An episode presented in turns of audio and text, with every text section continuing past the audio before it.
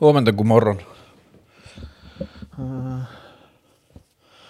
Kaiken pitäisi olla nyt. Niin hyvin kuin ne voivat olla. Hmm. Niin hei, tota, mä en haluaisi yleensä näin, että tulee ää, kaksi vlogia peräkkäin, mutta sitten tällä viikolla vieras taas peruuntui, niin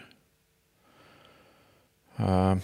mä tein sitten vlogin, koska mä oon yrittänyt tehdä sillä tavalla, että ei tulisi viikkoa ilman jaksoa,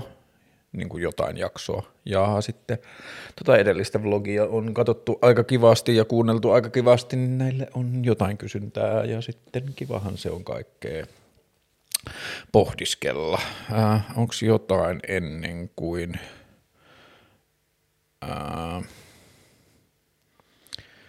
käydään käsiksi pihviin. Mä oon nyt viikon juossut joka päivä. Mä yritän tällaista vähän niin kuin uutta sydemiä, että mitä jos juoksisi joka päivä ja sitten opettelisi juokseen välillä vähän lyhyempiäkin. Vielä mä en ole siinä onnistunut. Kyllä ne on joka päivä ollut melkein 10 kilometrisiä vähintään. Mutta että ajatus on ehkä eniten siinä se, että jos juoksee joka päivä, tai jos juoksis, pyrkisi juoksia joka päivä, niin ei tarvis niinä päivinä kun juoksee, ei tarvitsisi käydä sitä keskustelua itsensä kanssa, että juoksenko mä tänään, onko tarpeeksi hyvä ilma, mm, on kyllä vähän sumuinen, sumuinen ja kostean näköinen, että ehkä mä juoksen vasta huomenna ja niin edelleen, että huomaa, että menee helposti sellaiseen kelaan, jos eikä siinä mitään, siis ihan tosi tyytyväinen mä oon, jos mä juoksen joka toinen päivä tai vaikka kerran viikossa tai olen ollut kyllä ihan tyytyväinen elämääni, vaikka mä en ole juossut ollenkaan, että ei tämä nyt ole ehkä siitä kysymys, mutta tämä on niin kuin vaan tämmöinen uudenlainen rutiinikokeilu, että mitä jos juoksis joka päivä, ja mä oon nyt juossut tälle vuodelle joku 600, ehkä 650 kilometriä, ja se kyllä tuntuu tosi kivalta, ja nyt mä huomasin tänä aamuna ää, peilistä, että mulla on tullut jo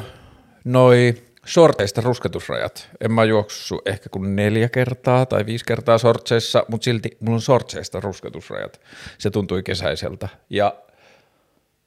ähm, eilen aamulla esimerkiksi mä kävin sortseissa taas juoksee. Oli täys aurinko, vähän viileämpi päivä, mutta sitten juoksemalla keho lämpenee jotenkin niin kivasti, ja sitten mä kävin kiertää Lammassaaren ja sitten sen vieressä olevan sen kuusi, olisiko se kuusi luoto? Joka tapauksessa on se pikkusaaren ihan superkivaa. Ja on kyllä innoissaan nyt, kun nämä säät menee tämmöiseksi ja tämä vähissä vaatteissa juokseminen helpottuu. Mutta päivän epistolaan, mitäpäs tässä turhia höpöttelemään, kun oli hyviä kysymyksiä tullut. Joten mennäänpäs niihin. Ö, aloitetaan tällä, kun tämä on tässä heti alkupuolella, että mitä tykkäsit Murakamin juoksukirjasta? Uh, what I talk about when I talk about running, ennen kuin mä kerron, mitä mä tykkäsin tästä, niin suositus Raymond Carverin, se kirja, mistä tämä kirja on saanut nimensä, on Raymond Carverin, semmoinen kuin What do we talk about when we talk about love – What do we talk about when we talk about love on ihan superhyvä. Taitaa olla suomennettu, mistä puhumme, kun puhumme rakkaudesta, mutta tämä Murakamin juoksukirja, mä en ole lukenut Murakamia muuten. Öö, mä aina tiennyt sen kirjat, IQ84 ja mitäs kaikkea niitä on. Ja tämän luettua, niin kyllä musta tuntuu, että mä tuun lukemaan lisääkin Murakamia, mutta joka tapauksessa – se on niin kuin kirjallisen toimintansa ohessa, juokseminen on ollut aina sen semmoinen niin kuin purkukanava, ja se on juossut, mitä sanoi, joku 25 vuotta, ja se on pyrkinyt juoksemaan joka päivä, ja ei koskaan kahta päivää peräkkäin juoksematta. Ja sitten se on juossut niin kuin yhden, kaksi maratonia vuodessa, ja sitten se on vanhemmalla jäällä joskus 50 jälkeen tehnyt noit äh, niin kuin puolimatkan tai neljäsosamatkan triatloneja, mutta siis tämä on tämmöinen lyhyt kirja, jota se on kirjoitellut pari vuoden ajan, joskus 2005-2006, vähän niin kuin silleen lenkin jälkeen tyyppisesti. Ja näin niin kuin juoksevalle ihmiselle supersamaistuttava, tosi paljon niin kuin sitä just ajatusta siitä, miten juostessa ei tiedä, mitä ajattelee, tai juoksun jälkeen ei oikein tiedä, mitä ajatteli juostessaan. Ja mä luulen, että jos joku, vähän niin kuin tupakan polton lopettamiseen on käsittääkseni hyviä kirjoja, mä oon aina lopettanut silleen cold turkey, mutta se tumppaa tähän on käsittääkseni saanut monia ihmisiä lopettamaan tupakan polton, niin jos joku haluaa aloittaa juoksemisen, niin mä uskon, että tämä on hyvä kirja juoksemisen aloittama, a- aloittamisen. Tämä tekee kyllä niin kuin juoksemisesta, hmm. mun on hankala ehkä sanoa, koska mä oon valmiiksi ollut jo siellä maailmassa, mutta tämä tekee mun mielestä juoksemisesta tosi kiehtovaa ja kiinnostavaa ja yksinkertaista myös, että se vie asioita niin kuin sinne kulmaan ja Joo, pidin tästä kyllä ihan tosi paljon. Helppolukuinen, meni nopeasti. Sitten eilen tuli postissa toinen juoksukirja. Mä oon maininnut siitä Dokkarista, joka löytyy YouTubesta. Se Dokkari on Transamericana ja se on tällainen jävä kuin Ricky Cates, joka on entinen silleen kilpajuoksija ja sitten se kilpajuoksuuran sen jälkeen alkoi ähm, tekemään, se, se ei niin kuin halunnut juosta enää kilpaa, niin se alkoi tekemään tämmöisiä niin kuin juoksuseikkailujuttuja, joista yksi on sitten se, että se juoksi Yhdysvaltain itärannikolta länsirannikolle joku 3700 mailia, 5000 kilsaa, mitä lie, ja siitä on tehty maailmanennätys on jotain tyyliin naurettavat jotain 50 päivää, silleen joku puolitoista tai kaksi maratonia joka päivä, tai ei, kun oli se enemmänkin, siis se oli yli, reilusti yli 100, joo, joo, joo, reilusti yli 100 kilsaa päivässä, niin tämä taas juoksi sitten niin kuin minimivarustuksella, sillä oli ihan sika vähän kamaa mukana, aavikon ylityksessä. Sillä oli tämmöinen kärry, mutta muuten se juoksi semmoisella pikkurepulla vaan, ja sitten sillä oli kamera mukana ja se valokuvasi ihmisiä, joita se tapas, ja se lähti vähän niin kuin Trumpin valinnan jälkeen ajatuksena, että minä en tunne Amerikkaa ja minä en tunne niitä ihmisiä, joita Amerikassa on. Ja sitten tässä kirjassa on tällaisia vaan niin kuin on tässä paljon muutakin, mutta tässä on niin kuin pääasiassa tämmöisiä lyhyitä kohtaamisia ihmisten kanssa, joita se on tavannut, ja sitten semmoisia lyhyitä keskusteluja. Ja se Transamerikanen dokkari YouTubessa on ihan superhieno, ja tämä kirja on ihan superhieno, ja tästä tuntuu, että tästä löytyy sille fiilisteltävää pitkäksi aikaa, että mä eilen vähän selailin tätä, ja sitten oli silleen, että okei, että mä jätän vaan tähän pöydälle pyörimään, että mä sitten luen niin tätä pikkupätkissä. Ja mä just sanoin ystävälle eilen, että jos mulla on, jos mulla olisi idoleita elämässä, niin musta tuntuu, että Ricky Gates, Ricky Gates olisi tällä hetkellä lähellä niin kuin idolia. Mm, jotenkin se semmoinen niin kuin seikkailullinen elämän asenne, mitä se tuntuu harjoittavan, on tosi tosi inspiroivaa. Ja toi oli hieno kirja. Sitten kirjoista vielä, kun niistä oli toinen kysymys myös, niin oli tuosta murakamista erikseen, mutta sitten oli kirjoista yleensä. Niin katsotaan. Noi on tullut 25. Kun tässä on sellainen homma, että mulla on yksi kirja, josta mä haluan puhua, ja mä kerkesin lainata sen eteenpäin, niin sitten mä laitoin tälle, kelle mä lainasin, että voitko lähettää mulle siitä – sisällysluettelosta kuvat, niin ne on täällä puhelimessa. Tota, mun piti puhua siitä kirjasta jo viime vlogissa, mutta mä unohdin. Ja se kirja on sellainen kuin, ää, mun pitää tarkistaa se kirjailijan nimi, kun se,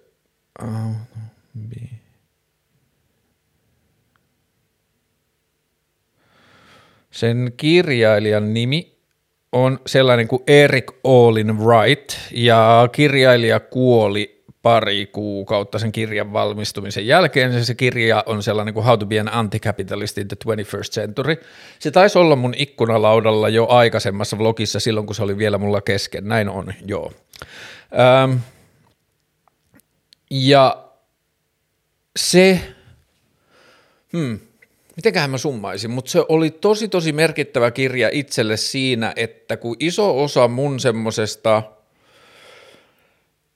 yhteiskunnallisesta ajattelusta ja yhteiskunnallisesta heräämisestä ja yhteiskunnallisista niin kipukohdista ja semmoisista isoista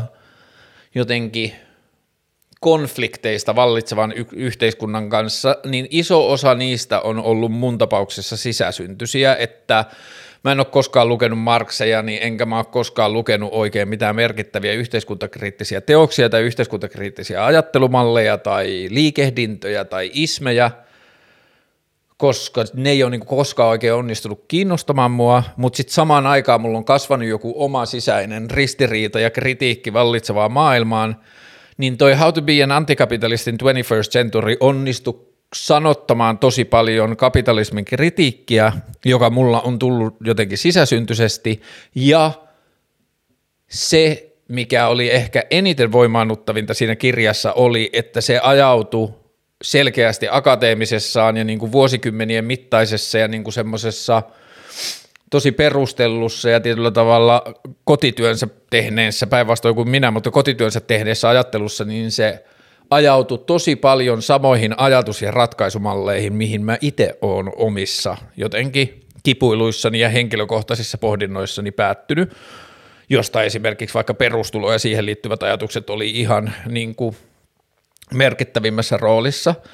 Ja ähm, se yksi lause ei ole tässä sisällysluettelossa, mutta sillä oli niinku sen, se käy tosi hyvin tuossa kirjassa läpi sitä antikapitalistista ajattelua, sitä, että sen jossakin niinku, ää, polariteetilla on sosialismi ja ehkä kommunismi ja niin edelleen, mutta että meidän ei tarvitse puhua sosialismista tai kommunismista, jos me puhutaan antikapitalismista. Ja tämä esimerkiksi mua ahistaa tosi usein poliittisessa keskustelussa meillä Suomessakin, toi on vielä Jenkeissä, jossa se on niin paljon vielä niin kuin yksi oikosempaa, mutta se, että kun musta on tullut jossain määrin antikapitalisti, niin mä oon huomannut, että poliittisella kentällä jotenkin kapitalismin vaihtoehtoina nähdään vain ja ainoastaan sosialismi ja kommunismi, ja sitten kun mä taas en ole koskaan tunnistanut itseäni sosialistiksi tai kommunistiksi, ää, johtuen ehkä siitä, että kun mä en ole ollut koskaan tarpeeksi kiinnostunut niistä ajatuksista, tai ne ei ole puhutellut mua, joka taas johtuu varmaan siitä, että kun niissä on se ismisana, mä en tykkää siitä ajatuksesta, että ihmisten ajattelu ja maailmankuvaa yritettäisiin supistaa jonkun niin kuin ismin tai otsikon alle, niin sen takia sosialismi tai kommunismi ei ole koskaan kiinnostunut, kiinnostunut mua, ja sitten mä tykkäsin ehkä myös tuosta Eric Olin Wrightin ajattelusta, että se ei pitänyt jotenkin vääjäämättömänä, että jos puhutaan antikapitalismista, niin olisi kyse sosialismista tai kommunismista. Ja se, mitä kautta se lähti rakentamaan sitä ajattelua, ja joka mullekin on koko niin kuin viime vuodet vaan muuttunut tärkeämmäksi ja tärkeämmäksi ajatukseksi, ja mistä mä oon itsekin puhunut näissä jaksoissa jonkun verran, on se, että – meidän pitäisi kyseenalaistaa se niin kuin, en mä tiedä onko kyse edes kansalaisuudesta, koska ei ehkä olla niin innoissaan kansalaisvaltioista, mutta niin kuin ihmisenä olemisen perusajatus siitä, että kun meillä on mahdollisuudet, meillä on resurssit ja tekniset ja logistiset mahdollisuudet siihen, niin meidän pitäisi niin kuin rakentaa uudelleen se ajatus siitä, että mistä meidän yhteisö rakentuu, tai mikä on se meidän yhteisön pohjalupaus. Se ajatus on tässä siinä, että vitsi kun mä muistaisin sen lauseen, mutta siinä on flourishing life on se, niin kuin, että pyrkimys tuottaa järjestelmä tai yhteisö tai yhteiskunta, joka tuottaa kaikille tasavertaiset mahdollisuudet flori, tuo flourishing life. Ja flourishing on silleen niin kuin hyvinvoiva tai uutta synnyttävä tai uutta luova tai kasvualustaltaan hedelmällinen. Mutta sen ajatus siinä on se, että luodaan – ja josta mä oon puhunut tosi paljon siitä perusturvallisuuden tunteesta, ja tuossa mennään ehkä vielä inan pidemmälle siinä, että ei pelkästään se perusturvallisuuden tunne, vaan pyritään tuottamaan kaikille elämän pohjataso, joka kannustaa silleen uuden tekemiseen tai mahdollistaa tai ruokkii ja ravitsee semmoista niin kuin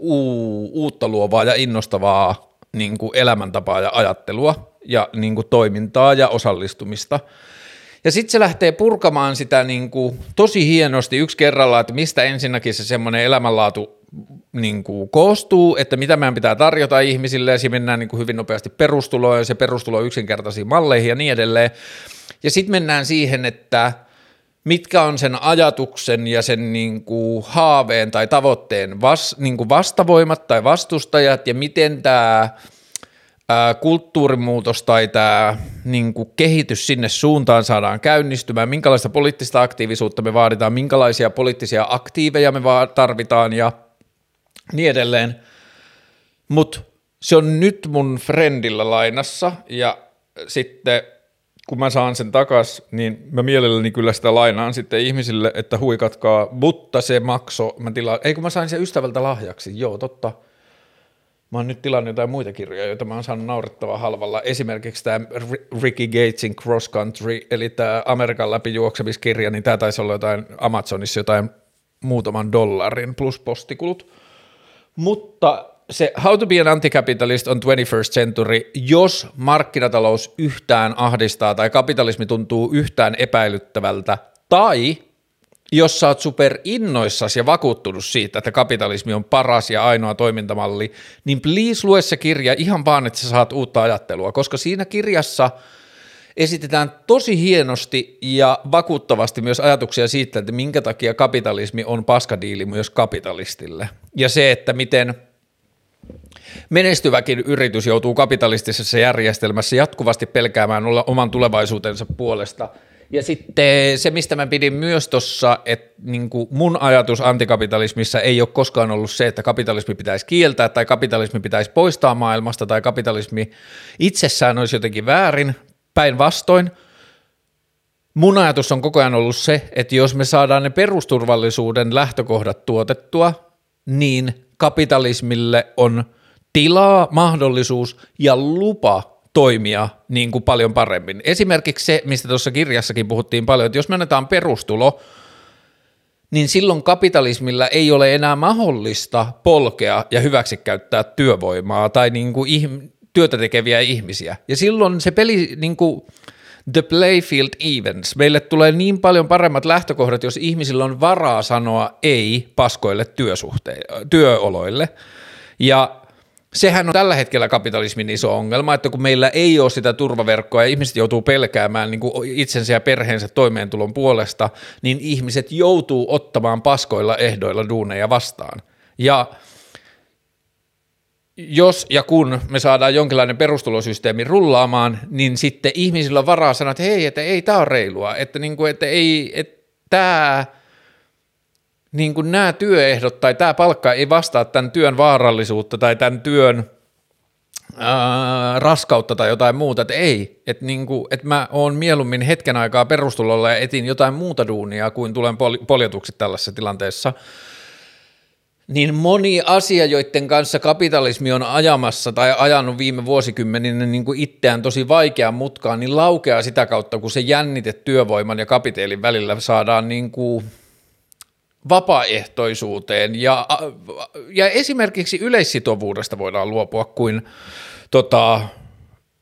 perustuloasiat on kunnossa. Sen jälkeen kun perustuloasiat on kunnossa ja työläisillä on mahdollisuus kieltäytyä paskoista työehdoista, niin ei tarvi olla mitään minimipalkkoja, ei tarvi olla mitään yleisiä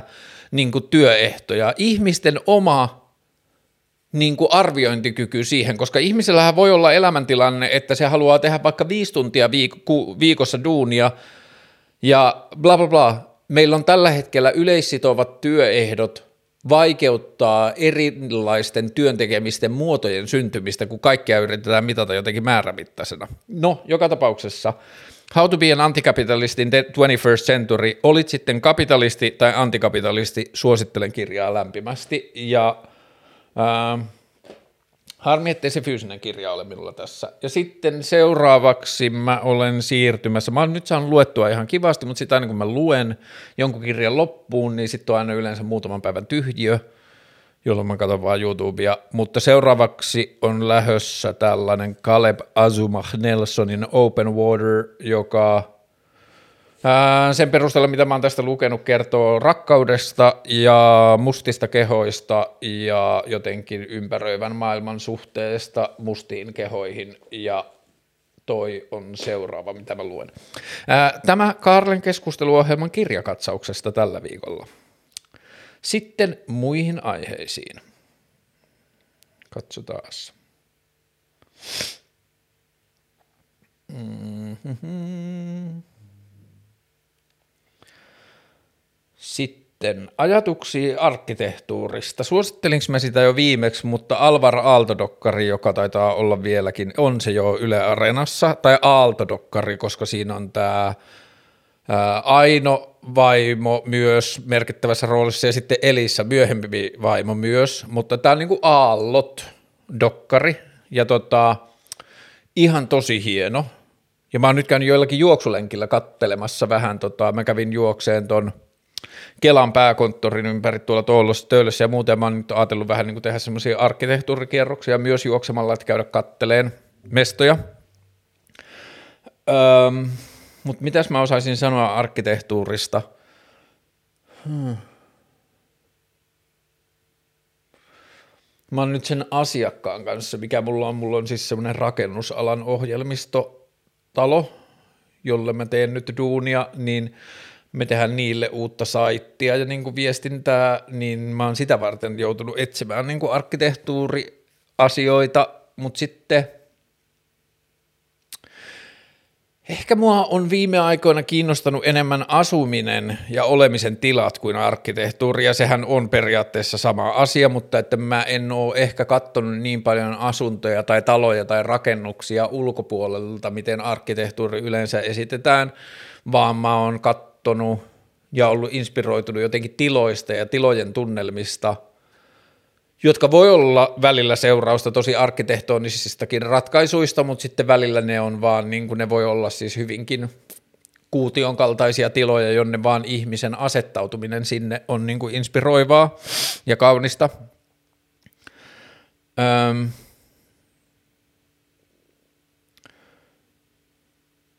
Arkkitehtuurissa mua varmaan kiehtoo aika paljon samat asiat kuin esimerkiksi pukeutumisessa, että funktionaalisuus synnyttää estetiikan, että ensin mietitään funktio jollekin asialle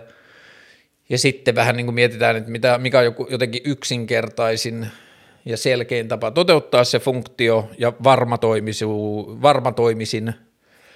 ja sitten siitä syntyy niin kuin esteettiset arvot ja estetiikka. Ja hmm. Niin, Alvaralto-arkkitehtuurissahan on kiinnostavaa se, että kun siinä on ollut aina se niin kuin funktionaalisuus, mutta sitten siinä on, eihän jollekin niin kuin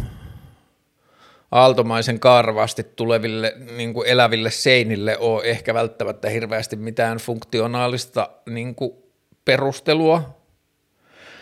että sitten jotenkin sen niin kuin funktion rat, ratkaisemisen jälkeen siihen aletaan synnyttämään niin kuin muita tasoja siihen päälle. Mutta hmm, ehkä tämä nyt liittyy yleisempään niin kuin jotenkin estetiikan suuntautumiseen, mutta että japanilaisessa arkkitehtuurista, mä, japanilaisesta arkkitehtuurista mä löydän paljon ongelmanratkaisumalleja, mitä, mistä mä pidän. Ja okei, ehkä, ehkä tämä nyt tämä arkkitehtuurikysymys yleisesti tuli vähän li, niin kuin liian nopeasti. Mä en ole miettinyt sitä tarpeeksi, että mulla olisi hirveästi mitään, mutta että ehkä arkkitehtuurista, varsinkin kodeista ja asumisesta yleensä, niin ehkä mulle se merkittävin juttu jotenkin esimerkiksi haaveisiin tai yleiseen semmoiseen koti- ja asumisen estetiikkaan liittyen on se, että mä oon aina pitänyt ja haaveillut tiloista, jotka, on, jotka ei alku, alkuperäiseltä tarkoitukselta ole tarkoitettu asumiseen, ja sitten niistä on tehty asuttavia. Mä oon tainnut mainita tästä joskus, mutta mun silleen – iso iso haave pitkälle ajalle on joskus olla silleen triljardööri ja ostaa Kaisaniemen venevaja, se mintun vihreä, jos on punaiset ikkunan karmit siinä niin kuin Siltasaaren Lahden toisella puolella. Ja sitten kun siinä on semmoiset liukuvat ovet, josta ne venet voidaan laskea veteen, niin ne olisi niin semmoiset liukuovet, joiden takana avautuisi olkkari ja keittiö ja sitten se, niin kuin se laskuramppi siitä olisi terassi ja niin edelleen, niin yleisesti ja tehdashallit ja kaikki muu tällainen, niin jollakin tavalla mä ki, niin kuin viehätyn valtavasti tiloista, joita, jotka muutetaan johonkin muuhun käyttöön. Ja ehkä siihen liittyy just se ajatus siitä, että joku sattuma tai valmiiksi annetut rajoitteet määrittää jonkun kehikon, jonka päälle rakennetaan asioita. Ja tämä on niin kuin yleisesti elämässä asia, josta mä pidän tosi paljon, että jotenkin musta tuntuu, että iso osa kauniista tai viehättävistä tai yleisesti niin kuin jotenkin itseäni kiinnostavista asioista syntyy siitä, että joku asia määrittää lähtökohdan ja rajoittaa jotenkin vaihtoehtoja sen jälkeen sen päälle rakennetaan juttuja. Mm. Mä otan vähän kahvia ja niistän ja jatkan sitten. Ja katsotaan, uskallaanko me jättää tähän. Mä luulen kyllä, että mä uskallan. Eli tässä menee se on 45 sekuntia. Palan pian.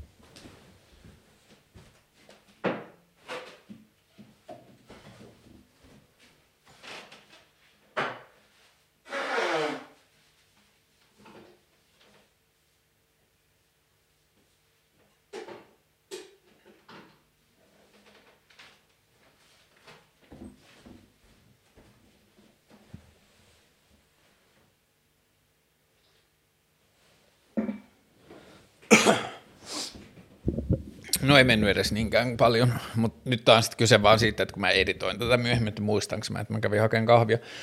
Mutta joo, mm, jos haluaa paremman vastauksen liittyen arkkitehtuuriin, niin pitää es- ehkä esittää tarkempi kysymys. Joo. Okei, täällä on äh, Still NFT, eli non-fungible token, ja jos mä muistan oikein, niin sama tyyppi kysyi multa edelliseen jaksoon NFTistä, mutta sitten se ei ollut ehkä nähnyt sitä edellistä jaksoa, jossa multa oli kysytty jo, niin sen takia mä jätin siihen viime jaksoon vastaamatta. Mutta asia on mennyt vähän, kun silloin ensimmäisen kerran, kun multa kysyttiin sitä, niin sitten tätä jaksoa tehdessä mä googlasin sen asian, että mikä NFT, ja sitten yritin jotenkin vastata siihen, niin nyt mä en mä edelleenkään tiedä siitä paljon, mutta nyt mä oon niin kuin edes vähän sivistyneempi asian suhteen, mutta lyhykäisyydessään. NFT eli non-fungible token, joku korjaa, kun mua, mä selitän väärin, niin joku korjaa ne sitten, mut, mutta on lohkoketju systeemin päälle, ja lohkoketju on siis tämä niin todentamisverkko, jonka päälle esimerkiksi Bitcoin on rakennettu, mutta NFT on, NFT on lohkoketju systeemin päälle rakennettu konsepti tai ajatus, jossa erilaisille, hmm, mitenköhän mä määrittelisin sen oman tietoni mukaan, mutta sanotaan vaikka kulttuurisille ilmiöille, ää, synnytetään tällaisia niin kuin, vähän niin kuin kortteja, jonka joku ihminen voi omistaa – tai joka voidaan ostaa. Ja tässä kohtaa tämä menee sitten monimutkaisen tai niin kuin ihmeellisemmäksi, että sen jälkeen kun joku ostaa sellaisen kortin, niin se ei edelleenkään tarkoita, että sillä ihmisellä olisi jotenkin niin kuin tekijänoikeudet tai niin kuin jotenkin tämmöinen hallinnallinen oikeus siihen asiaan tai siihen kulttuuriseen niin kuin tällaiseen pieneen palikkaan. Esimerkkejä. Nyt viime viikolla, mä en tiedä loppuko se kauppa jo, mutta sitten mulla on pari kaveria, joihin tämä asia liittyy, ne on jakanut Instastoreissaan sen hinnan kehitystä, mutta SMC Hoodratsin ensimmäisessä biisissä eräkoira sanoo ihan vitu jepa, niin tämä ihan vitu jepa asia, niin kuin se läppä, läppä, se kohta siitä biisistä ja se kohta sieltä videosta ja se asia, että eräkoira sanoo ihan vitu jepa, on ollut kaupan tällaisena NFTnä. Ja tällä viikolla viimeksi kun vaan nähnyt, niin sen hinta, eli joku oli valmis maksamaan tai maksanut, mä en tiedä, niin oli joku 1600 euroa. Ja sitten yhdessä WhatsApp-ryhmässä, missä mä oon, niin joku laittoi sinne li, tota, lainauksen jostain lehtiartikkelista, jossa Steak Dog, joka on käsittääkseni jo aikaisemmin ollut niin kuin tosi jotenkin kiinnostunut ja meiningissä tässä niin kuin kaikessa Bitcoin ja kaikki nämä coinit ja tämä systeemi, niin Steak Dog oli ostanut jonkun LeBron Jamesin dunkin, eli donkkauksen – 12 000 dollarilla ja sen arvo oli nyt kolminkertainen, eli 36 000 dollaria, whatever. Niin jos tässä kysytään nyt niin kuin mun mielipidettä tästä NFTstä, niin tämähän on niin kuin Pokemon-kortteja tai lätkäkortteja tai harvinaisia kolikoita tai mitäs muita ihmiset vois niin kuin postimerkkejä tai niin kuin tällaisen niin kuin sijoitusmielessä, mutta – kun mä en oikein tiedä, että miksi tästä ollaan niin kuin enemmän innoissaan kuin jostain postimerkkeilystä tai jostain sellaisesta, että riittääkö se syyksi olla innoissaan se, että se niin kuin pyörii lohkoketjujen päällä, vai onko jotain, mitä mä en ole vielä ymmärtänyt siihen liittyen. Ja sitten jos otetaan siitä niin kuin askel kauemmas, niin mä en niin kuin oikein jaksa innostua siitä, koska sitten se niin kuin vaikuttaa mulle tasan yhtä jotenkin kiehtovalta ja innostavalta kuin joku pörssikauppa tai pörssikurssit tai niin kuin osakekauppa, koska ei toi nyt kuulosta taaskaan siltä, että toi niin kuin varsinaisesti mitään ongelmia ratkaisisi. Eihän meidän ongelma ole se varsinaisesti, että raha ei toimi, vaan se, että ra- mi- mihin me sitä rahaa käytetään ja minkälaista arvoa raha näyttelee meidän yhteiskunnassa ja kuinka pyhää mikä tahansa on niin kuin rahan ehdoilla toimiessa ja niin kuin kuinka raha voi määrittää niin kuin ihmisarvoa tai sen arvottomuutta tai tietyllä tavalla ihmisten jotenkin kyynärpäätaktiikoita ja niin kuin silleen aggressiivista toimintaa yhteisössä ja niin edelleen, että raha voi perustella kaikkea sellaista, niin Hmm. Ehkä mä olen vielä toistaiseksi sivistymätön asian suhteen, ja tuossa on niin kuin jotain hyvää ja kaunista niin kuin tuossa jotenkin NFT-läpässä, mutta henkilökohtaisesti mä en ole vielä innostunut siitä samasta syystä, kun mä en ole innostunut pörssisijoittamisesta tai, tai niin kuin osakekaupoista tai bitcoineistakaan, että ei mua niin kuin jotenkin kiehdo niin kuin rikastuminen, vaan rikastumisen vuoksi, että jos mä joskus rikastuisin – tai mä niin kuin jotenkin vaurastuisin, niin mä toivoisin, että se tapahtuisi sitä kautta, että mä tekisin jotain arvokasta. Ja tämä ei moraalinen kannanotto, mulla on tosi fine, että ihmisistä tulee miljonääriä tai miljardööriä joillakin bitcoineilla. Se ei vaan niin kuin kiinnosta mua itseäni, koska siinä ei tunnu syntyvän mitään niin kuin yhteisölle arvokasta. Että jos mä joskus vaurastuisin, niin mä toivoisin, että se tapahtuisi sitä kautta, että mä tekisin jotain, mistä on jotain niin kuin hyötyä tai että se ratkaisee jonkun ongelman tai jotain niin kuin bla bla bla, mutta joo, toi niin kuin NFT-juttu, niin mä tiedän siitä tosi vähän tai mä ymmärrän sitä tosi vähän siksi, että kun se ei niin kuin saa itseään, se NFT tai bitcoinit tai toi koinimeininki ja toi, niin ne ei saa niin kuin mua kiinnostumaan itsestään, niin sen takia mä jotenkin tiedän niistä. Öö, Paljasjalkakengät en ole kokeillut, etäisesti vähän kiinnostaa. Kesällä mä oon haaveillut, että mä katson jotain tienpätkiä, missä on niin kuin, hyvää alustaa, niin sitten mä kelasin vähän ehkä niin kuin harjoitella kesällä juoksemista avojaloin, ja mulle se ehkä liittyy eniten siihen, että jos juoksee avojaloin – niin se askellus menee niin kuin luontaiseksi, kun ei voi ottaa, kenkä mahdollistaa sellaisten askeleiden ottamisen, mitä ihmisen keho ei ole niin kuin periaatteessa tarkoitettu ottamaan. Et esimerkiksi tämä kanta-askellus ja kantapään ylirullaaminen, niin mä en tiedä tarpeeksi, että mä voisin sanoa jotenkin dumata sen kokonaan, mutta sen perusteella, mitä mä oon tähän mennessä lukenut, niin sen kantapään kautta askeltamisessa keholle voi tulla niin kuin isoihin niveliin asioita, jotka vaan on, keho ei ole suunniteltu siihen, koska sitä askelta ei ole suunniteltu, ja sitten että se, että meillä on niin kuin paksu pehmennys kantapäässä, niin mahdollistaa nyt sen, niin se ei välttämättä sovi kaikille kehoille ja kehotyypeille, niin sitten vähän niin kuin tämän johdosta mä oon nyt sitten viime aikoina harjoitellut tuommoista päkiaskellusta, ja käynyt välillä tuolla Tempo Running Storissa tuolla teollisuuskadulla, jossa se Joonas on äh, niin kuin, kattonut, kun mä juossut juoksumatolla ja antanut jotain niin kuin, vihjeitä ja ohjeita siihen, että miten mä juoksen ja miten mä parannan sitä. Mun askelus on nyt parantunut tosi paljon. Haa, miten olla tuntematta itseään roskaksi, kun on työtön kautta työkyvytön? Mm ton ajatuksen, tämä on jännä, miten ihmisen mieli menee, että niin kuin ensin kun mä luin ton kysymyksen aamulla, niin en mä edes heti ymmärtänyt, kuinka henkilökohtainen toi kysymys on ollut mulle vielä noin niin kuin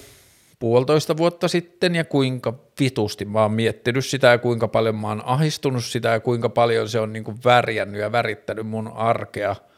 ja olemista ja elämän tyytyväisyyttä ja onnellisuutta. Mm. Silloin kun mä otin itse loparit sieltä mainostoimistosta ja se oli niin kuin semmoinen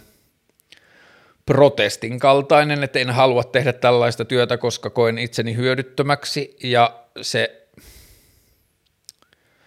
sitten se ensimmäinen kevät sen jälkeen meni noihin eduskuntavaaleihin, tai niin kuin eduskuntavaaleja tehdessä, ja siitä ehkä sai semmoista niin kuin jonkinlaista merkityksellisyyden tunnetta ja yhteisöön osallistumisen tunnetta ja jotain semmoista niin kuin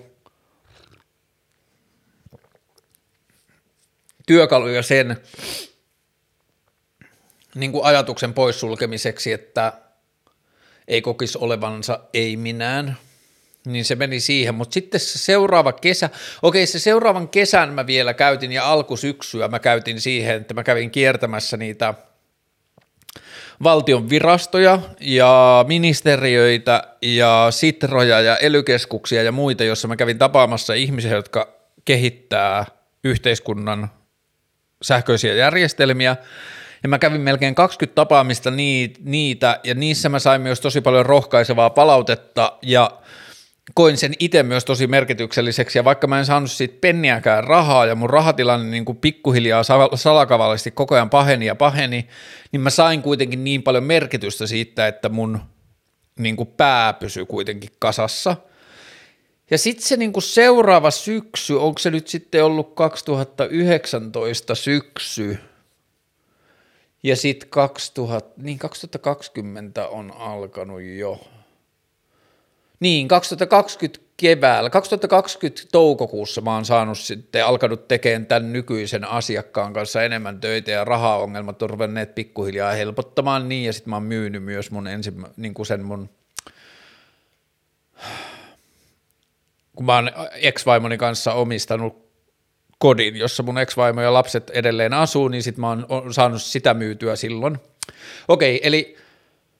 niin kuin 2019 syksy tai kesä ja 2020 kevät, kesä, niin se välinen aika on ollut mun elämäni pahin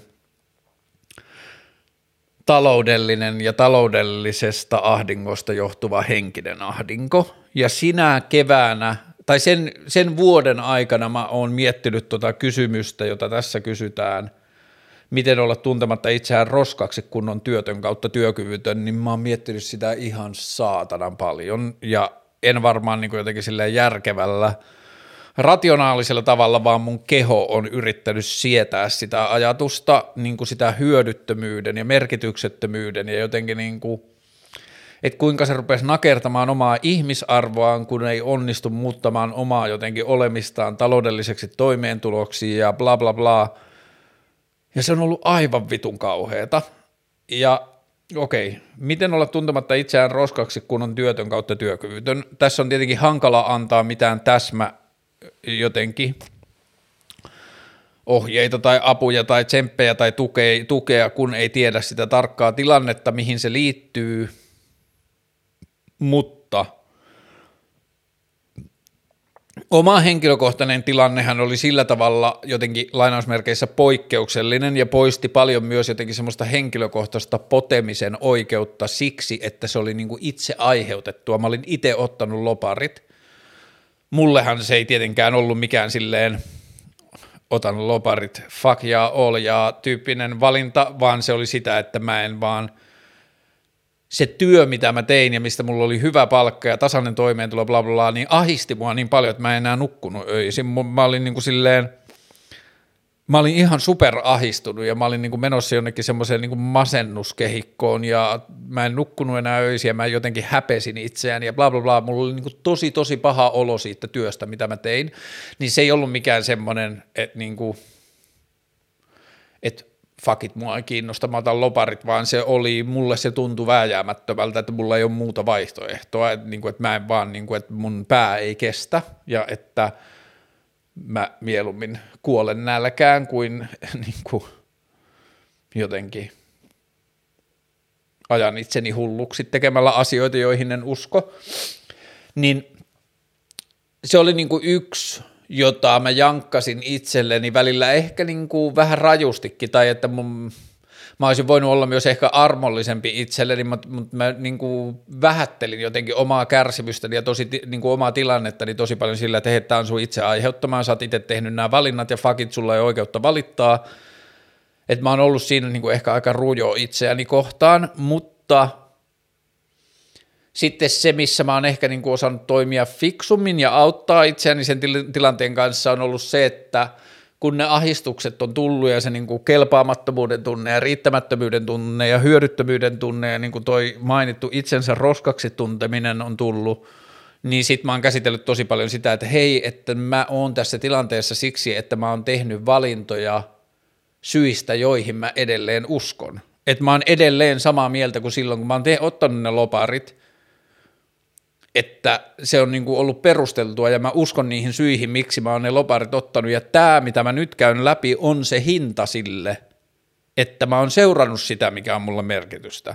Ja nyt, kun tässähän tämä kysyjä niin laittaa työkyvytön kautta työtön, niin siis ne syyt voi olla niin miljoonalla tavalla erit ja ne voi olla – niin kuin sadalla tuhannella tavalla vähemmän häneen itsensä liittyvät kuin mun tapauksessa, että mun tapauksessa mä oon jotenkin täysin jostain etuoikeutusten ja niin kuin kaiken muun niin kuin kehdosta lähtenyt siihen niin kuin omaan ajatteluuni, ja ei sillä mun etuoikeuksiin ei ole koskaan elämässä kuulunut sitä, että mulla olisi ollut jotenkin tausta rahaa tai mä olisin, mulla olisi taloudellista turvaverkkoa tai mitään muuta, niin kuin, että ton aikana mulle selvisi ihan täysin, että ei mulla ole mitään taloudellista turvaverkkoa, niin kuin, että loppujen lopuksi sitten mä päädyin pa, niin kuin, lainaamaan rahaa ystävieni yrityksiltä, joita mä nyt sitten pikkuhiljaa maksan takaisin, mutta joka tapauksessa mulla ei ole, niin mun perheellä ei ole rahaa, tai mä en tuu niin semmoisesta paikasta, että mulla olisi sellaisia etuoikeutuksia, niin kuin taloudellisia etuoikeuksia, mutta kuitenkin jotenkin henkisestä etuoikeuden kehdosta mä oon lähtenyt siihen omaan valintaan, niin, niin sitten tässä, että kun ihminen sanoo, että työttömyys kautta työkyvyttömyys, niin ne syyt tähän niin kuin tilanteeseen voi olla niin paljon traagisemmat ja niin paljon vähemmän sen ihmisen omiin valintoihin liittyviä ja bla bla bla, niin se menee tosi paljon monimutkaisemmaksi. Mitkään oikein noista – ajattelutavoista, mitä mä oon käyttänyt siinä niin kuin itseni järjessä pitämiseen, että hei, että sä oot itse valinnut tämän ja sä oot halunnut mennä jotain asiaa kohti ja jostain asiasta poispäin, niin tämä on sen hinta ja tämä on se seuraus ja tämä on jotain, mitä sun pitää käydä nyt läpi, bla bla bla, niin noilla ei ole mitään arvoa jossakin sellaisessa tilanteessa, jossa ihminen on työkyvytön jostain syystä tai se ei vaan löydä töitä, vaikka se yrittäisi löytää töitä, niin sittenhän se tilanne on ihan eri. Mutta riippumatta niistä syistä, miksi ihminen on työtön tai työkyvytön, niin kyllä mä sanoisin, että se ensimmäinen ajatus, mistä meidän pitää lähteä, on se, että se, että ihmisen arvo ja merkitys maailmassa syntyisi siitä niin kuin työstä tai työkykyisyydestä, niin se on – tosi armoton, se on verrattain kapitalistinen, se on verrattain tuore, ei sillä kyllä me ollaan aina yhteisössä odotettu ihmiseltä osallistumista tai ajateltu, että ihmisellä on jonkinlainen niin kuin,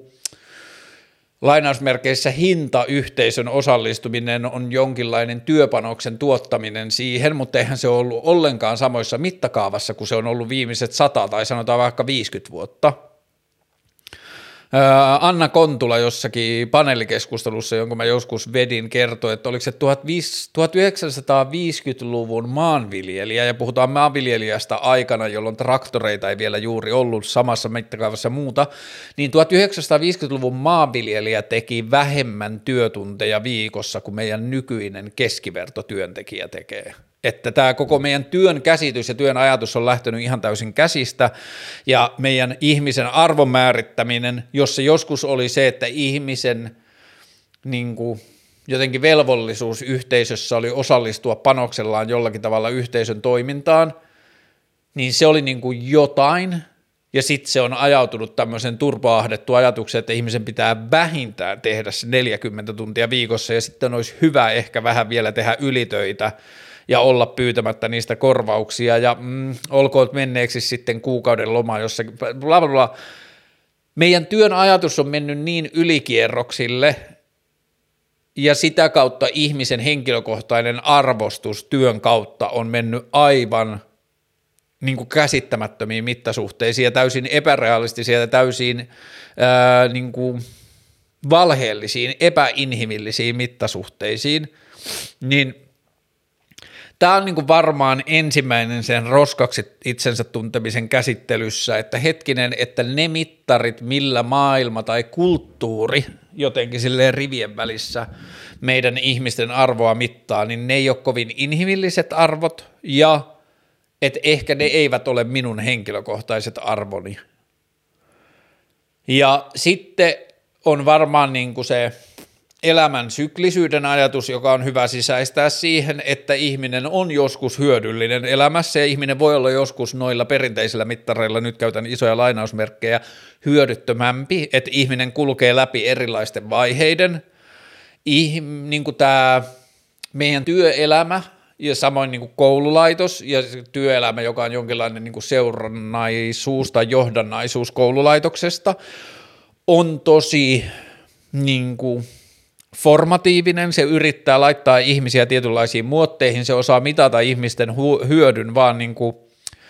ennalta esitettyjen ammattien ja toimenkuvien ja jotenkin silleen positioiden kautta, jossa ihmisten tehtävä on jotenkin kilpailla siitä, että kuinka hyvin ja armottomasti ne saa muokattua itsensä valmiiksi annettuihin positioihin, kuinka hyvin ne saa näyteltyä jotakin koneiston luomaa hammasrattaan roolia, joka jo lähtökohtaisesti on mahdoton, koska ihminen ei ole koneen osa. Niin toi, että se meidän järjestelmä onnistuu mittaamaan sen ihmisen arvon tai saamaan sen ihmisen tuntemaan itsensä roskaksi silloin, kun se ei löydä omaa paikkaansa siitä järjestelmästä, niin se on niin kuin the greatest trick the devil ever pulled. Ja niin kuin tämä jää meidän ihmisten vastuulle taistella vastaan ja yksin se on saatanan raskasta, vaikeaa ja niin kuin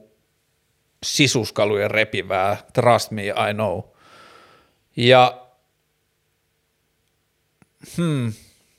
ehkä tästä voidaan tehdä luo, niin kuin sopiva siirto. Joku oli esittänyt kysymyksen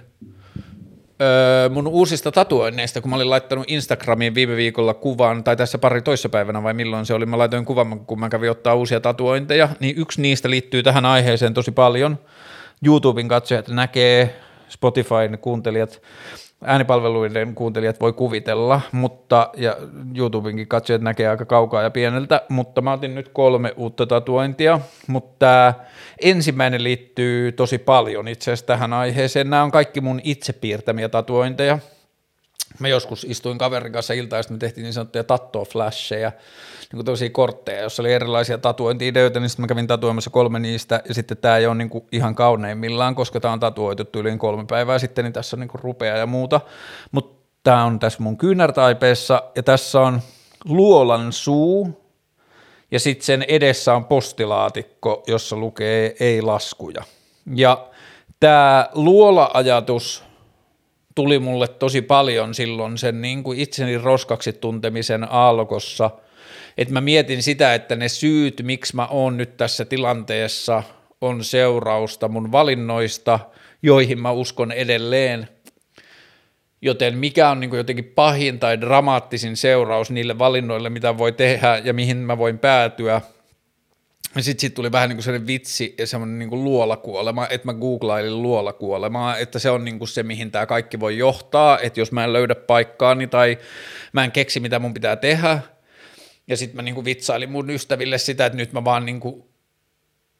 totuttaudun siihen ajatukseen tai teen itseni jotenkin levolliseksi sen luolakuolema-ajatuksen kanssa, että jos se on pahin, mihin mä voin päätyä tämän niin kuin – valintojeni seurauksena, niin sit mun on niin kuin paree tehdä sitä ajatuksesta itselläni on jotenkin siedettävä.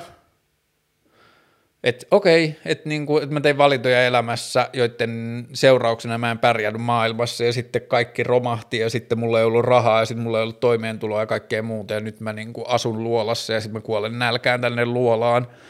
Ja tämä on niinku se prosessi, minkä mä oon kulkenut, niin sitten – tämä, minkä mä tatuoin, on nyt sitten se luola, jossa mä asun. ja sitten siinä on niin pyrkimys tai jotenkin keskustelun avaus ympäröivää maailmaa ja ihmisiin tuon niin postiluukun, postilaatikon kautta, mutta sitten siinä lukee ei laskuja, että niin että mä oon mennyt sinne luolaan niin kuin, irtoa, irrottamaan kai, itseni kaikista niistä taloudellisista velvoitteista ja sitten, että niin kuin,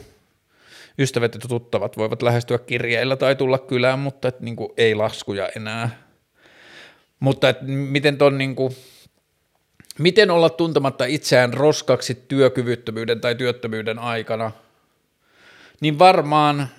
joo ja mä tiedän, mikä näistä ei ole helppo eikä mikä näistä on aukoton, mutta että se yksi on se, niin kuin kyseenalaistaa ja irrottaa itsensä siitä arvostamisen, arvottamisen kehikosta, joka meillä on vallalla, että se ihminen, joka ei onnistu tuottamaan bruttokansantuotetta, olisi jotenkin vähempi arvoinen tai olisi jotenkin roska, niin irrottaa itse sitä ajattelusta ja tehdä itselleen selväksi, että mä oon eri mieltä tuosta asiasta, että toi on meidän kulttuurinen käsitys ihmisen arvon määrittämisestä, mutta mä en itse henkilökohtaisesti usko siihen. Ja mitäs muuta? Hmm viettää aikaa mahdollisuuksien mukaan, joka tietenkin nyt taas sitten korona-aikana on niin paljon vaikeampaa, mutta viettää aikaa sellaisten ihmisten kanssa ja sellaisissa ympyröissä ja sellaisessa sosiaalisuudessa, jossa saa kokea sen, että se ihmisen arvo ei määrity jotenkin sen taloudellisen menestyksen tai sen ammatillisen menestyksen tai jonkun sellaisten asioiden kanssa kautta. Ja tota, mä en oikein osaa tuohon tilanteeseen tai tuohon ajatukseen antaa mitään muuta kuin, niin kuin sydämen täydeltä rakkautta ja jotenkin – lempeyttä ja laupeutta sitä niin kuin läpikäyvää ihmistä kohtaa. Mä oon uinut niin vitun syvissä vesissä ton asian kanssa ja se on sattunut fyysisesti ja se on saanut mua kyseenalaistamaan omaa arvoani ihmisenä ja niin kuin itseäni ja niin kuin vienyt tosi tosi synkkiin paikkoihin ja mä toivon kaikkea hyvää tällaista läpikäyvälle ihmiselle ja niin kuin, hmm, Mua ärsyttää sanoa näin, koska ei se aina meillä niin, mutta että niin kuin jonkinlaisena toivon pilkahduksena, että it might get better. Mulla, on, niin kuin mulla meni puolitoista vuotta, melkein kaksi vuotta ennen kuin sitten jotain alkoi tapahtumaan ja asiat alkoi mennä vähän niin kuin parempaan suuntaan. Ja voihan ne olla, että sitä ei olisi tapahtunut, mutta – luultavasti suurella todennäköisyydellä se tilanne, missä sä olet nyt, on ohimenevä vaihe ja sitten jotain muuta tapahtuu. Ja tähän otettakoon maailman naivistisin ja yksinkertaisin elämänohje, it's all gonna be all right in the end, if it's not all right, it's not the end. Öö, näistä muista tatuoinneista mä menin siis, oliko se nyt tiistaina, kun mä menin ystäväni tatuointipenkkiin, mä otin kolme tatuointia kerralla, Toinen on toisessa kyynärtaipeessa, ja siihen liittyy sellainen juttu, että mä olin haaveillut tästä pitkään, ja sitten se oli niin kuin vaikea haave, koska sitä ei voi tehdä tarkoituksella, mutta nyt se haave toteutui. Mulla on tatuointi, jossa on kirjoitusvirhe, ja tämä on mun mielestä ihan tosi siistiä. Tämän tatuoinnin idea oli siinä mun kun mä tein sen mun flashin, eli sen tattoo flashin, eli sen kortin, jossa oli erilaisia tatuointeja, niin mä tein sen mun ei-suomenkielisen ystävän kanssa, niin mä tein ne tatuoinnit siihen englanniksi, mutta mä haluan, että mun kaikki tatuoinnit on suomeksi, koska se on mun mielestä hauska jotenkin läppä, niin se mun alkuperäinen versio oli tämmöinen niin kuin paperinauha tai banderolli, jossa luki, että the, sitten se banderolli tekee mutkan niin, että sieltä niin kuin katoaa joku sana, jota ei näe, ja sitten lukee is key to happiness. The beep is key to happiness, että joku asia on onnellisuuden avain, onnen avain. Ja sitten mä olin silleen, että joo, mä haluan ottaa tonki, ja sitten mä rupesin miettimään, että mikä tästä on suomenkielinen versio, ja sitten mä rupesin miettimään niitä niin kuin lauseita ja sanoja, miten suomeksi sanotaan, että piip on onnen avain, ja on avain onneen, ja niin edelleen, niin niissä oli niin kuin se ongelma, että ne kaikki, se sana, se niin kuin piip, Eli se sana, joka ei näy, oli niin kuin lauseen alussa tai lauseen lopussa, ja se ei oikein visuaalisena ideana toiminut, kun sen banderollin piti mennä vähän niin kuin mutkalle sieltä keskeltä. Ja sitten mä keksin semmoisen niin kuin, vähän niin kuin runollisen lauseen sitten, että kaiken onnen piip STA saan. Kaiken onnen, sanotaan vaikka, kaiken onnen rakkaudesta saan. Sanotaan vaikka työnimenä näin, ja sitten se sana rakkaudesta olisi siellä niin kuin tämän banderollin mutkan takana piilossa. Sitten mulle ja sillä mun tatuajalla on semmoinen, mä tykkään meidän meiningistä, että niin kuin asioiden ei tarvi olla, niin kuin, täällä on ennen aikaisempiakin tatuointeja, jotka on niin kuin vähän sinne päin ja niitä ei tarvi olla niin hiottuja ja me niin kuin jäädään pohtimaan asioita tosi vähän aikaa ja me vaan niin kuin tehdään juttuja. Ja sitten se oli alusta asti sitä mieltä, että joo joo, että mä en piirrä mitään sun tatuointeja uusiksi, että jos jotain pitää piirtää uusiksi, niin sä piirrät ne itse, että niistä pitää tulla niin kuin sun näköisiä, nyt niin kuin näistä tämän kerran tatuoinneista, joitain tatuointeja, se on tietenkin piirtänyt mun mallin mukaan, mutta bla bla bla. Sitten mä piirsin tätä mun banderolliani ja kirjoitin siihen niitä tekstejä, ja sitten me ollaan siirretty tatuoimaan tätä, ja se on niin kuin vaan seurannut niitä mun viivoja, ja sitten kun tämä banderolli on joistain kohtaa vähän niin kuin silleen kapea, tai että ne kirjaimet tulee vähän sylttyyn, niin kun tässä on tämä kaiken onnen, niin mä oon kirjoittanut sen kirjaimen ensin vähän silleen niin kuin kehnosti, ja sitten tämä mun tatuoija on samalla jutellut mun kanssa, ja seurannut niitä viivoja ja vaan niitä kirjaimen muotoja, miltä ne eniten näyttää. Ja sitten öö, kaiken onnen oli se, mitä sen piti sanoa, mutta sitten se mun viimeinen N-kirjain on näyttänyt vähän niin kuin K-kirjaimelta, ja jos mä ajattelen sen tatuajan näkökulmasta, kun se katsoo vaan sitä, että se banderolli menee mutkalle ja muuta, niin sitten siellä on niin kuin sanoja kaiken onneksi tai onnekas tai on, niin kuin onnek on niin kuin alku suomenkieliselle sanalle, että se ei niin kuin heti soita kelloja, että siinä olisi niin varsinaisesti mitään väärää, ja sitten varsinkin kun sinne se banderolli menee mutkalle, niin nyt mulla lukee tästä, että kaiken onnek STA saan, kaiken onneksta saan. Ja tota, mä oon tosi hyvillä, nyt mulla on kirjoitusvirhe tatuoinnissa, ja sitten tämä tatuointi ja sen niin pointti, joka oli siis se, että – ei ole olemassa mitään yhtä vastausta siitä, että mikä, mistä kaikki onni tulee tai mikä on niin kuin onnen avain tai onnellisen elämän avain. Että se vaihtelee elämäntilanteen ja ihmisten ja yksilöiden ja katsantakannan ja kysymyshetken ja kaiken tällaisen mukaan. Niin se idea vähän niin kuin tulee tästä banderollista edelleen ja sitten – Mä itse tiedän, että siinä on kirjoitusvirhe ja sitten se on tosi hauskaa ja sympaattista, että ei tatuointia pidä ottaa niin vakavasti. Ja sitten on kolmas tatuointi, minkä mä otin tänne kylkeen, joka on sellainen pieni niin kuin käsiase, josta lähtee luoti ja sitten siinä niin kuin katkoviivat esittää sitä luodin lentorataa ja sitten se, niin kuin, se luodin lentorata väsyy tosi nopeasti, että sitten se luoti niin kuin kääntyy alaspäin ja se on niin kuin sellainen – antimilitaristinen tatuointi-idea tai symboli-idea, joka mulla on, jonka mä oon keksinyt varmaan joskus vuosikymmen, varmaan kymmenen vuotta aikaisemmin, ennen kuin mulla on ollut yhtään tatuointia edes. Mä ajatellut, että olisi hieno tatuointi, semmoinen pyssy, josta lähtee luoti, mutta sitten se niinku, luoti ei jaksakaan lentää, että se niinku väsyy ja lähtee heti alaspäin, niin, niin tota, semmoinen tuli tuohon niinku kylkeen. Mutta joo, ne oli mun uudet tatuoinnit. Mm, Ajatuksia filmikuvauksesta ja geareista. Mm, mä siis ostin nyt mun ystävältä takaisin ton Kontaksin T3, joka on tämmöinen ihana vanha japanilainen titanirunkoinen pokkarikamera, jolla mä aikoinaan tehnyt kaikki mun merkittävimmät valokuvaduunit, merkittävimmät lainausmerkeissä, mutta semmoista, jotka on ollut itselle merkittäviä. Niin mä ostin sen nyt takaisin ja nyt mä juoksen sen kanssa, että mulla on juoks, juostessa filmikamera mukana ja mä oon kantanut sitä muutenkin vähän mukana ja mä käyn kehittämässä filmit –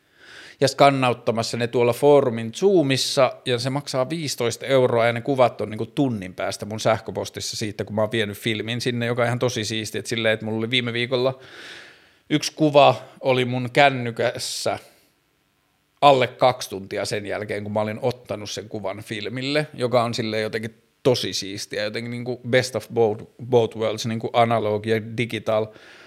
ja sitten tällä viikolla kävi semmoinen juttu, että mä olin aamulenkillä ja mulla oli kamera mukana ja sitten sen lenkin aikana mulla tuli filmi täyteen ja sitten mä olin kaupungissa ja sitten mä olin, että mä, mä vien sen filmin kehitykseen. Ja sitten mä pääsin kotiin ja kävin suihku, bla bla, bla aamupala ja innoissani odotin, että ne kuvat tulee ja sitten sieltä valokuvaliikkeestä tuli sähköposti, että hei nyt on tämmöinen juttu, että yritetään selvittää mitä on tapahtunut ja mistä se on johtunut, mutta joka tapauksessa tämä sun filmi on jäänyt jumiin kehityskoneeseen. Ja sitten siihen on tullut tällaisia kuvioita, ja niin lopputuloksia voi katsoa mun Instagramista. Mä laitoin jotakin niitä kuvia sinne, sitten muutama ruutu siitä, siitä filmistä. Kehittyi kiltisti, ja niin ei tullut mitään, mutta sitten tuli jonkun verran semmoisia ihmeellisiä, joita sitten tosi monet, jotka niin kuin ystävät ja valokuvaharrastajat ja muut, jotka on laittanut viestiä, niin on ollut sille fiiliksissä, että ne on tosi hienoja, ja kyllä ne on munkin mielestä aika hienoja, mutta kyllä mä silti olisin mieluummin halunnut sen niin kuin filmin ehjänä ja kuvat niin kuin puhtaina, mutta mm, ehkä se on osa sitä niin kuin jännitystä ja niin kuin viehätystä myös, että kun kuvaa tolleen vanhoilla mekaanisilla systeemeillä, niin sitten sit voi tulla vanhoja mekaanisia ongelmia. Mutta Öö, mitäs ajatuksia mulla on filmikuvauksesta ja GRistä? Se on tosi kivaa, kun ei tiedä mitä tulee ja niin kuin tietyllä tavalla pitää seurata vaan sitä jotenkin semmoista niin kuin sisäistä kutsua, että toi asia, toi niin kuin esimerkiksi valon tanssia, jotenkin filmillä on hankala ennakoida, että miten se valo käyttäytyy, niin sitten pitää vaan seurata sitä, että tämä tilanne näyttää kauniilta. Ja nyt mä otan tästä kuvaa ja sitten ehkä tulee kaunista ei filmi Geariin liittyen mulla on haaveena, että mulla on vielä joskus se Leikan M6 ja muuten mulla ei oikein ole niin kuin mitään Geariin liittyviä haaveita. Toi Kontaksin T3 on semmoinen kamera, jonka mä oon halunnut 20 vuotta sitten ja sitten mä oon ostanut sen 15 vuotta sitten ja sitten mä myin sen mun ystävälle ja se oli sillä niin kuin reilu viisi vuotta ja nyt mä ostin sen takaisin. Toi on niin kuin mun mielestä kaunein ja paras kamera, mitä voi olla ja tulen siitä onnelliseksi päivittäin. Ähm. Uskottuko, että syvä ystävyys voi syventyä romanttiseksi rakkaudeksi? Miksipä ei? Ja mm, ehkäpä nyt mä oon enemmän kiinnostunut myös samasta liikkeestä toisinpäin, että voiko romanttinen rakkaus öö, muuttua syväksi ystävyydeksi tai syventyä syväksi ystävyydeksi, ja mä olen taipuvainen ajattelemaan, että voi, ja se on musta ihan super ihanaa, ja se on musta myös jotenkin vastaan jotenkin sitä, mitä meille on opetettu rakkaudesta ja sitä, että, tai niin kuin, että minkälainen jotenkin meillä on ollut rakkauden kulttuuri, että rakkaus on jotain semmoista, niin kuin, että siihen liittyy sitä jotenkin semmoista osallistumista, ja jos minä en sinua saa, ei kukaan muukaan, ja että niin kuin sydämeni ei kestä, ja että jos rakkautemme ei jatkukaan sellaisena kuin se on ollut, ja niin edelleen, niin mä voin kyllä nyt niin kuin jotenkin hyvällä onnellisella mielellä sanoa, että mulla on hyviä syviä ystäviä – joiden kanssa mulla on ollut rakkaussuhde. Ja se on musta ihan tosi ihanaa. Mutta joo, ehdottomasti. Mä en ehkä ole ihan varma edes ymmärrän, mä tota kysymystä tai ajattelen, kun mä nykyään jotenkin rakkaus- ja parisuuden asioita, niin jotenkin silleen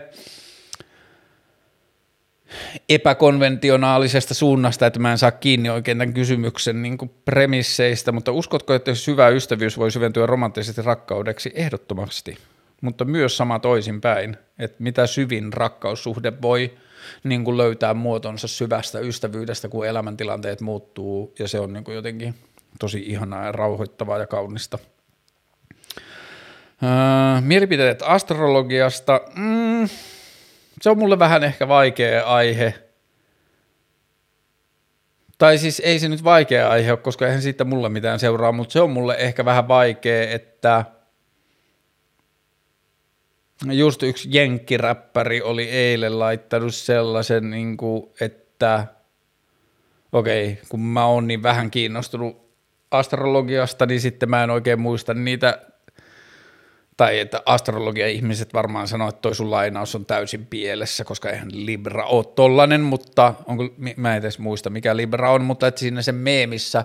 kun astrologiahan on nyt niin kuin jotenkin meemiytynyt tosi paljon, mutta siinä oli jotenkin sillä, että –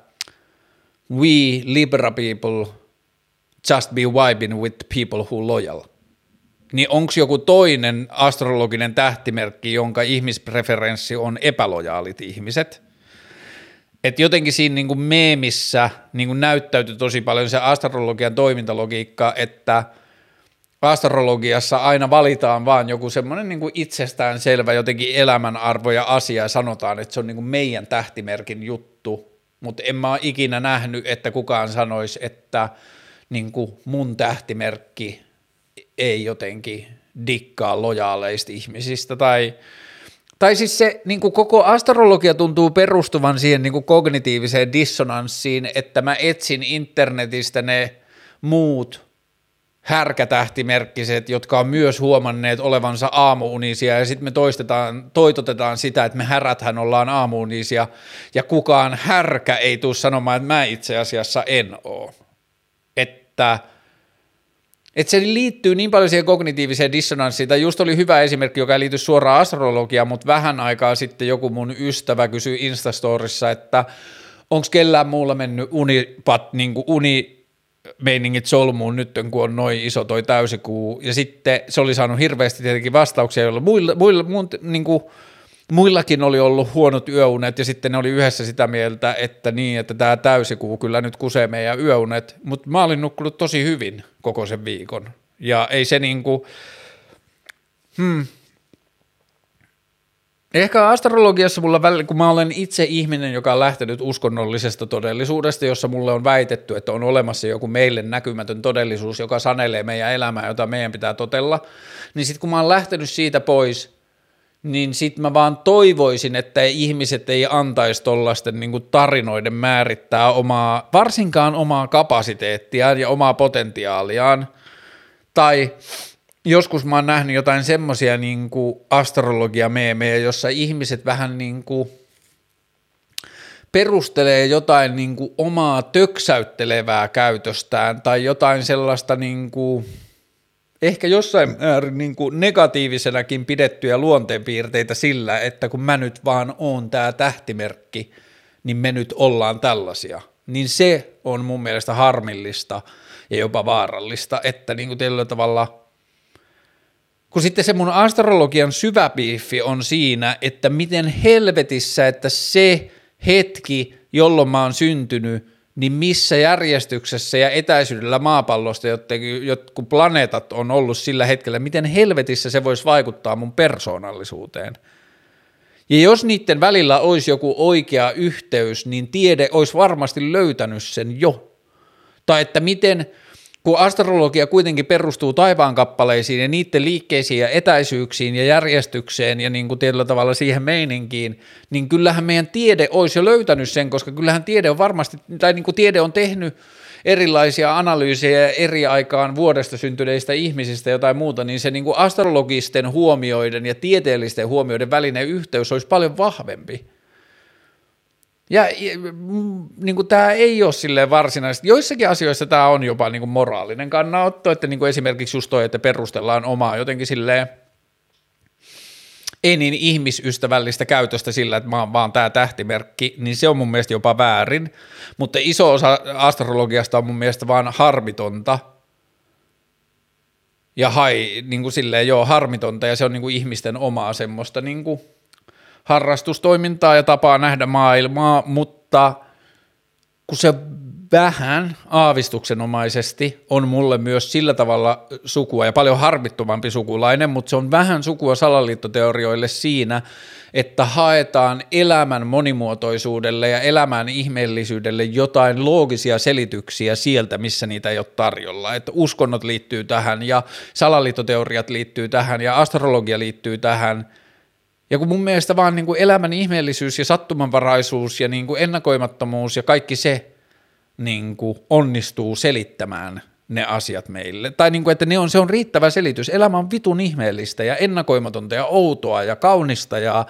ravistelevaa ja kouriin tuntuvaa ja niin kuin sisuskalut solmuun saavaa ja niin edelleen. Ja siihen ei mun mielestä tarvita mitään ympäröivää niin kuin jotain muuta selittämään sitä. Tämä elämä itsessään onnistuu mun mielestä selittämään sen. Mutta mun mielipiteet astrologiasta, en mä tiedä, onko mun mielipiteellä mitään väliä. Jos ihmiset saa sitten jotain, niin hyvä, mutta kunhan sitä A ei käytetä oman elämän rajoittamiseen, ei ajatella, että mä oon jotakin siksi, että mun astrologinen merkki on jotain ja se tarkoittaa, että mä en voi olla jotain muuta, niin silloin ihminen tekee haittaa itselleen. Ja toinen, kunhan sitä ei käytetä perustelemaan omaa huonoa käytöstä, niin silloin se astrologiasta voi olla haittaa muille. Niin nämä on niin kuin ehkä mun mielipiteitä astrologiasta. Esa Saarisen filosofian systeemin ajattelun luentosarja ei ole mielipidettä, koska en ole kuunnellut. Haluaisin Esa Saarisen vieraaksi ohjelmaan, mutta en ehkä ton takia, vaan yleisesti jotenkin silleen filosofian ja filosofisen maailman näkemyksen vuoksi. Ää, mitä tykkäsit mun Rakamin juoksukirjasta? Tykkäsin paljon. Mm. Miten armeijassa täynnä ikätovereita voi olla näin yksinäinen olo? Ää, rakas ystäväni, luultavasti se johtuu siitä, että – armeijassa ne piirteet sinusta, jotka tekee sinusta sinun ja auttaa sua löytämään sosiaalisia kontakteja ja innostumaan ihmisistä, niin armeija ei ole se paikka, jossa ne korostuu tai jota armeija tukee tai se armeijan sosiaalisuus niin kuin ruokkii ja ravitsee, joten sun pitää niin kuin katsoa tarkemmin rivien välistä, sun pitää löytää tai yrittää etsiä niistä – armeijan samanikäisistä tyypeistä niitä muita, joille se kulttuuri ei tunnu siltä omalta tai jotka hakee niitä erilaisia tapoja esittää itseään tai löytää itseään siinä niin kuin kollektiivisuudessa. Ja sitä kautta yrittää löytää sitä bondaamisen yhteyttä, mutta kun se armeija on niin vituni ikävä siinä, että kun se pakottaa ihmiset jotenkin näyttelemään jonkinlaista samanlaista niin kuin Joo, armeija on vitun synkkä paikka, niin kuin siinä – että jos mä puhuin aikaisemmin siitä, miten koululaitos tai työelämä pyrkii pakottamaan ihmiset samaan niin kuin johonkin semmoiseen ennalta määrättyyn slottiin, niin armeijahan on tossa kaikista pahin. Ja ihan vitun ikävä. Ja niin kuin, no sehän on väkivaltakoneisto, niin totta kai se on väkivaltainen laitos, mutta että se on niin kuin, se on perseestä ja ei sillä, mulla oli paljon ihania sosiaalisia kontakteja ja hetkiä ja huomioita ja ihmisiä armeijassa, mutta mä ymmärrän täysin ton, että se voi tuntua tosi yksinäiseltä siitäkin riippumatta, että sulla on satoja ja satoja omanikäisiä ihmisiä siinä ympärillä, mutta että jos se ihminen ei luontaisesti löydä sitä oman persoonallisuuden piirteitä kannustetun siinä armeijan kollektiivisuudessa, koska sillä armeijassahan ne semmoiset perinteiset – niin kuin jotenkin testosteronin höyryiset semmoiset niin kuin sotilaan piirteet, niin kuin, niistä palkitaan ja niitä nostetaan ja muuta, niin sitten muunlainen miehuus tai nauseus tai ihmisyys jää helposti jalkoihin. Niin mm, on niin kuin joko kaksi vaihtoehtoa, joko yrittää alkaa etsiä sitä armeijan yhteisöllisyydestä niitä muita, joilla on yksinäinen olo, ja yrittää katsoa, että onko niillä muilla samoista syistä samoilla tavoilla yksinäinen olo, ja löytyykö siitä jotain sellaista kumppanuutta, tai sitten embrace the loneliness, ajatella vaan, että tämä on puoli vuotta tai tämä on vuosi, tämä on mun joku saatana niin autiomaavaellukseni, että mä luen täällä kirjoja tai mitä ikinä mä teenkään niin kuin se aikaa tappaakseni, mutta tämä on se paikka, jossa mä harjoittelen olemaan yksi ja tämä on se paikka, jossa mä niin kuin opettelen nauttimaan omasta seurastani ja tietyllä tavalla ottaa se jonkinlaisena semmoisena niin kuin, no lähteä siitä ajatuksesta, että tämä on väliaikainen elämänvaihe ja niin kuin tämä on välillä perseestä, mutta tämä niin kuin, tämä, palk, niin kuin, tämä on mun niin kuin, silleen persoonan kasvatusta, niin kuin personal development tai mitä tahansa – mutta yksinäisyys on perseestä, varsinkin silloin, kun se ei ole itse valittua, niin voimia siihen. Öö, vinkkejä viherkasvien hoidosta tietämättömille, joka haluaisi koristaa kotiaan muutamalla. Osta viherkasveja, katso mitä tapahtuu. Mä kävin viime viikolla ostaa uusia viherkasveja. Tässä on hyvä esimerkki jälleen kerran ihmisille, jotka katsovat tätä, niin näkyy. Tässä on kaksi vartta samassa ruukussa ja tämä toinen voi tosi hyvin ja tämä toinen näyttää ehkä kuolevan tai katsotaan mitä sille käy. Ja mä en oikein ymmärrä, koska niiden molempien juuret on mun mielestä samassa syvyydessä ja ne näytti yhtä hyviltä. Mutta niin sillä näyttää kuitenkin käyvän, mutta kyllä tämä on niinku ollut tämmöistä, olisiko mulla nyt ehkä kymmenisen, olisiko mennyt nyt ehkä jo yli kymmenen viherkasvia. Ja kyllä tämä on ollut tämmöistä trial and error hommaa. Mä yritän Mä annan niille vettä kerran viikossa, sitten mä vaihan niiden ikkunalautoja, että ne sais niinku erilaista valoa eri aikaa. Ja katon, että jos mä löydän jotain patterneita, että aa, tämä kasvi näyttää tykkäävän tästä ja tämä ei näytä tykkäävän tästä ja niin edelleen. Ja mä luen hirveän vähän mitään niiden niinku hoitamiseen liittyviä asioita. Mä en tiedä kaik, läheskään kaikkien kasvien niinku nimiä tai mallityyppejä ja niin edelleen. Mutta kyllä mun vihjeeni tuohon vinkkejä viherkasvien hoidosta tietämättömälle, niin kyllä se mun vinkki on, että hanki viherkasveja ja kokeile. Kysy kavereilta, jos on pistokkaita, niistä pääsee alkuun. Ja sitten mä kävin nyt vaan semmoisessa puutarhakaupassa hakeen erilaisia kasveja. Ja sitten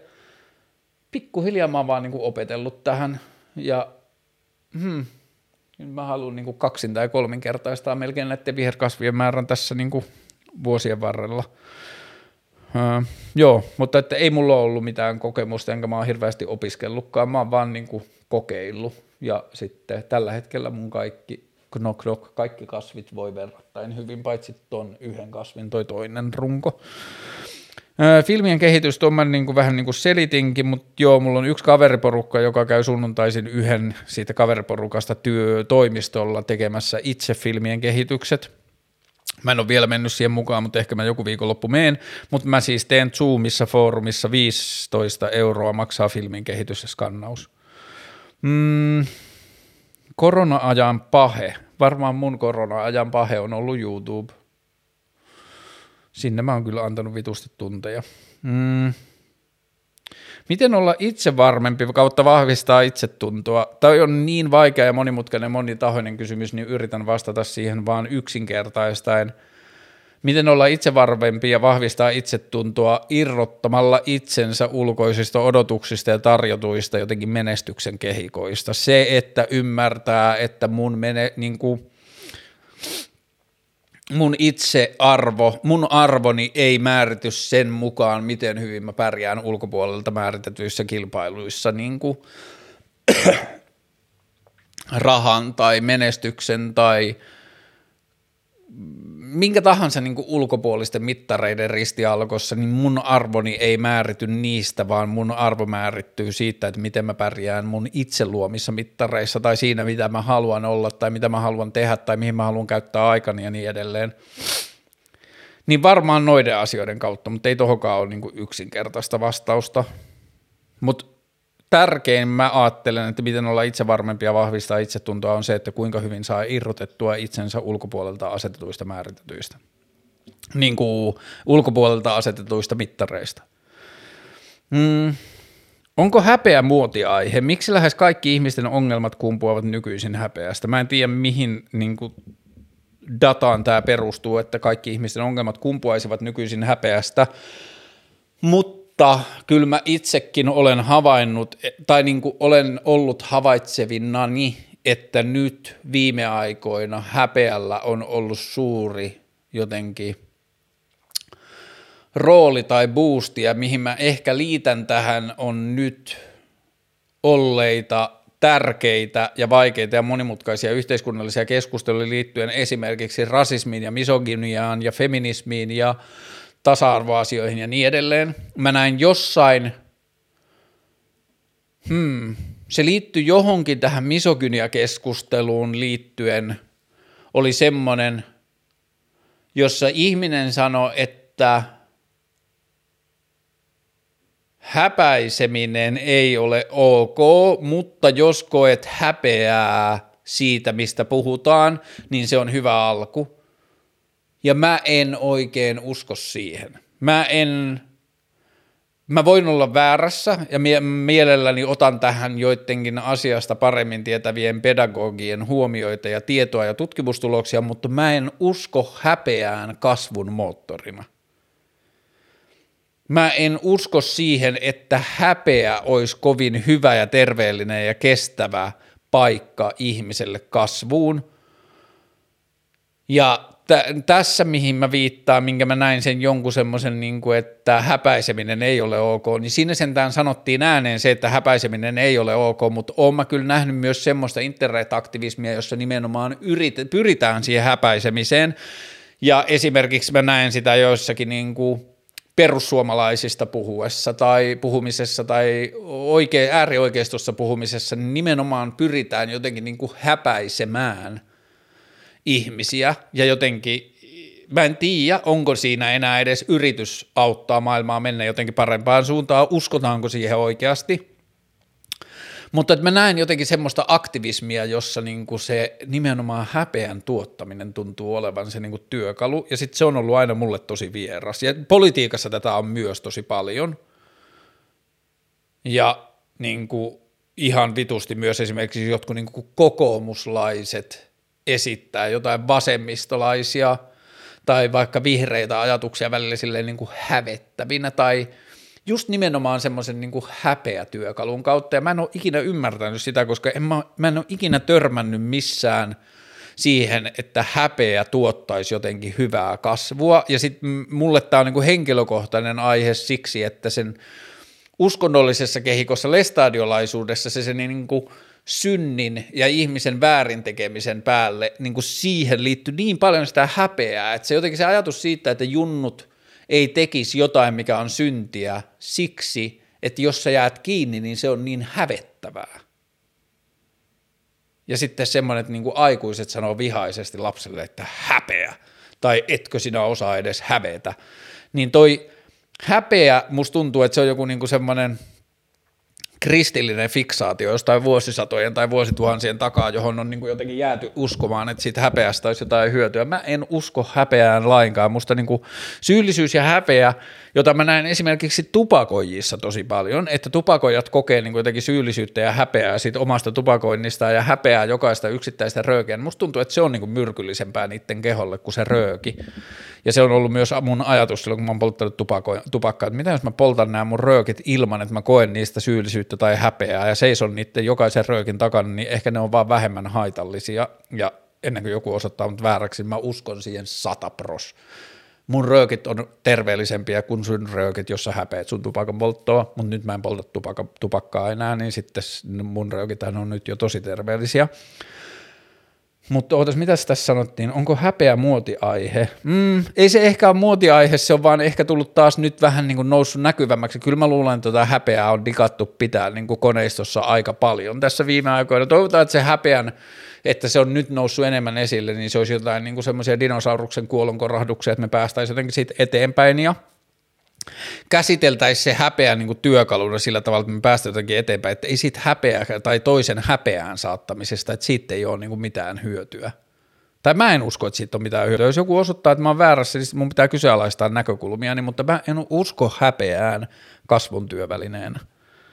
Miksi lähes kaikki ihmisten ongelmat kumpuavat nykyisin häpeästä? Mä en tiedä, mihin tähän, tähän viitataan, ja mä en tiedä, kumpuako ihmisten ongelmat häpeästä, niin mä en oikein osaa sanoa tähän mitään.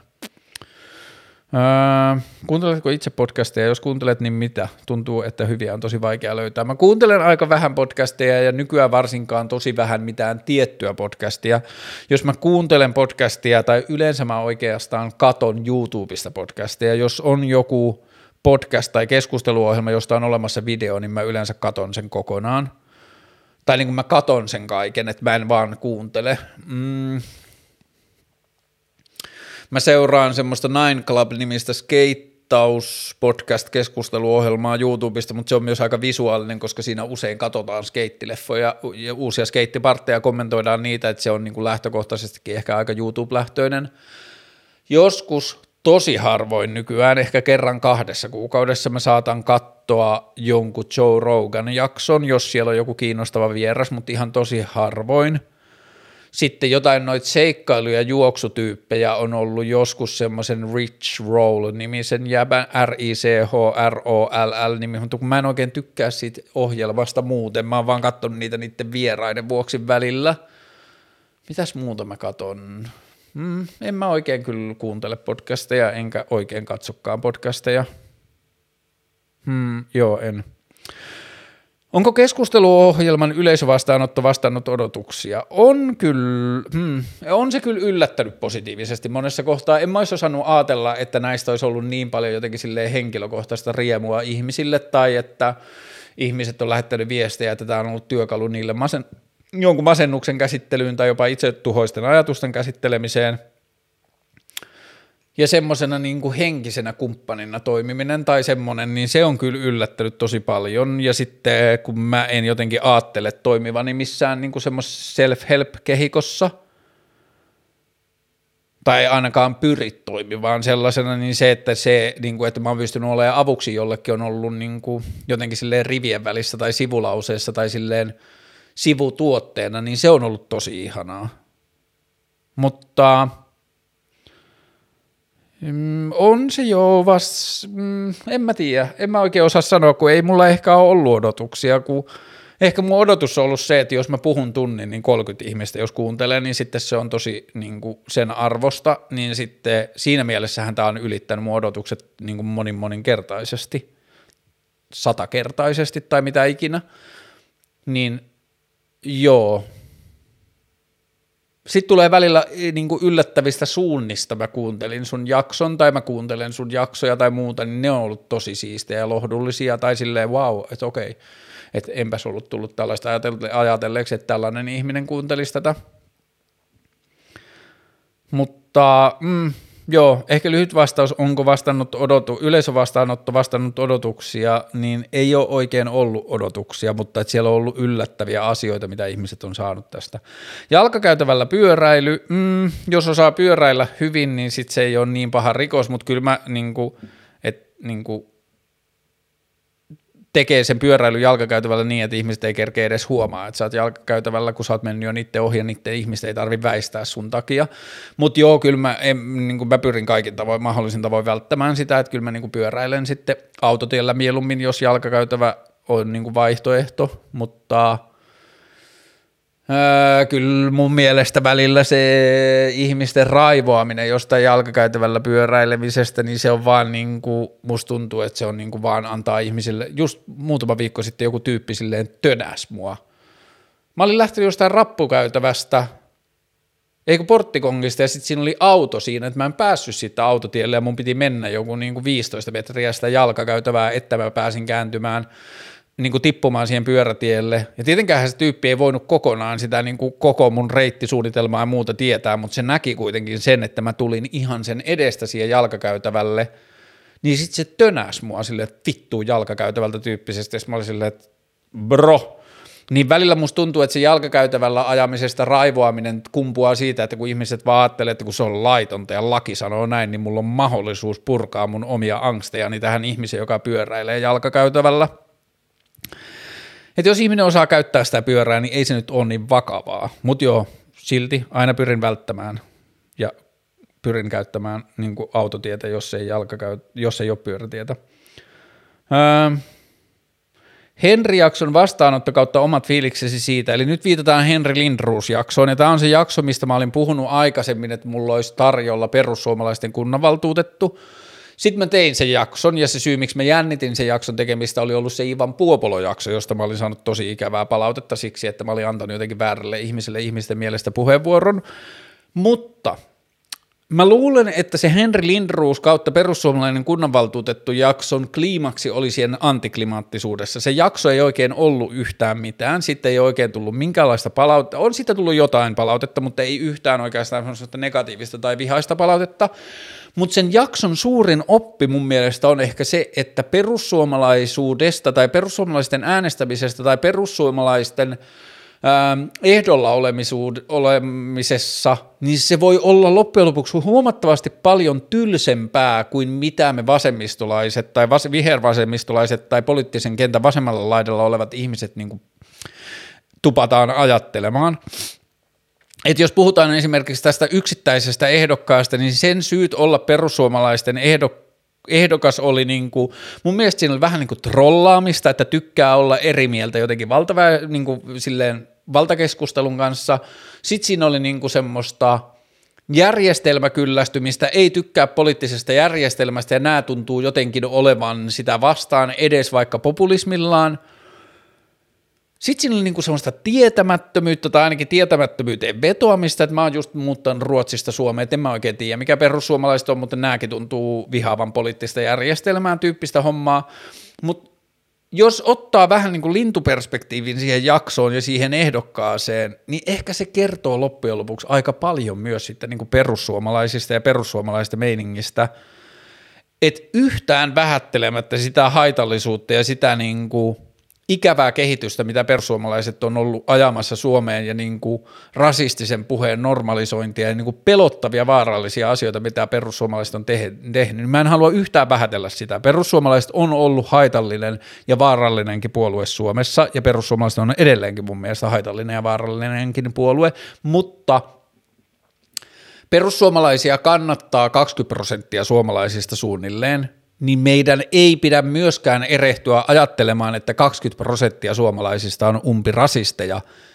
Perussuomalaisten äänestämiselle voi näköjään, tai perussuomalaisuuteen voi olla näköjään muitakin syitä kuin umpirasistisuus.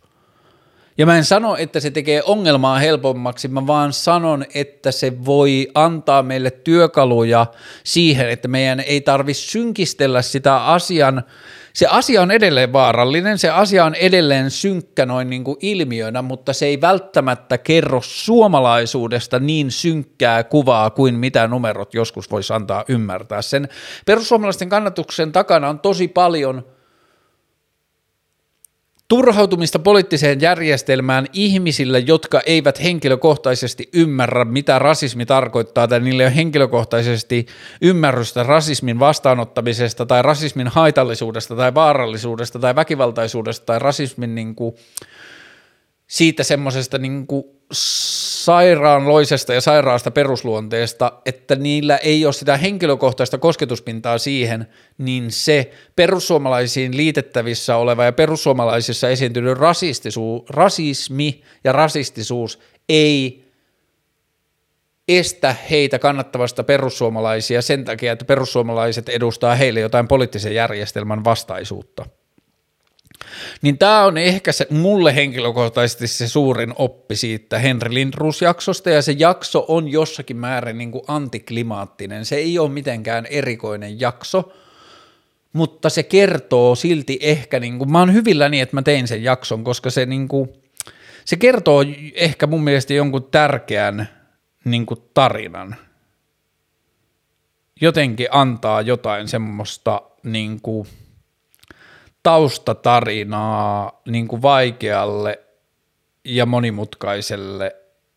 niin kuin maailmalle ja Kelalle. Öö, Mul, mä, mun piti googlata, kun täällä on tullut nyt viimeisinä kysymyksinä tai aiheena tällainen kuin Lauri Huttunen, ja sitten mä googlasin, ja Lauri Huttunen on näköjään toi jäbä, jonka mä tunnistan, joka on siinä Latella TV-sarjassa, ja mä muistan sen vaan siitä, että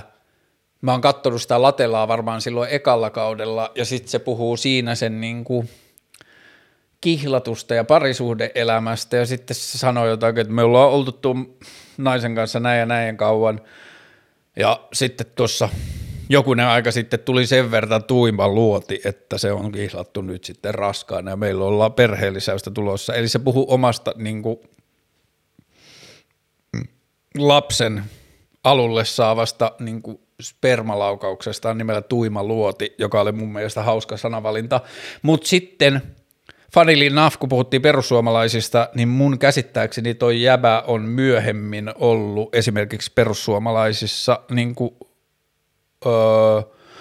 jossain vaaleissa ehdolla, mutta mä en oikein nyt osaa sanoa, kun toi on, toikin on niin kuin jostain kahden kolmen takaa multa semmoinen muistikuva, niin kuin mä olisin rekisteröinyt, että aah, toi jäpä, joka oli Latelassa, se tuima jäpä, että se on perussuomalainen, what up, öö, niin toi on ehkä about kaikki, mitä mä tiedän. Siitä, niin mulla ei ole, mä en osaa sanoa siitä enempää, mutta